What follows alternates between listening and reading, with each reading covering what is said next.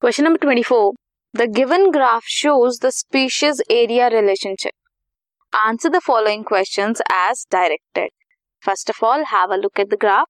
Species richness and area. Log log scale. Name the naturalist who studied the kind of relationship shown in the graph and write the observations made by him. क्या क्या देखा होगा Alexander von Humboldt ने study किया था relationship जो show किया गया है इन ग्राफ दिस क्या देखा उन्होंने?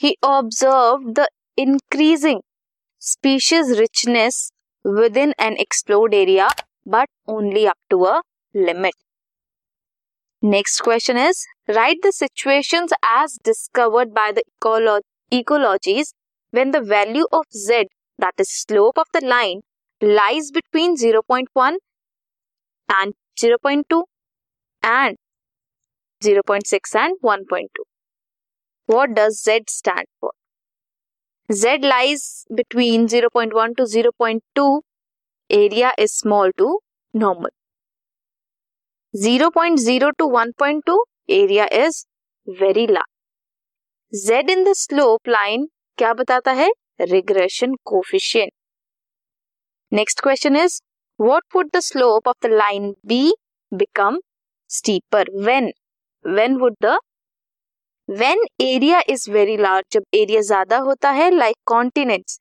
then slope of line B will become steeper this was question number 24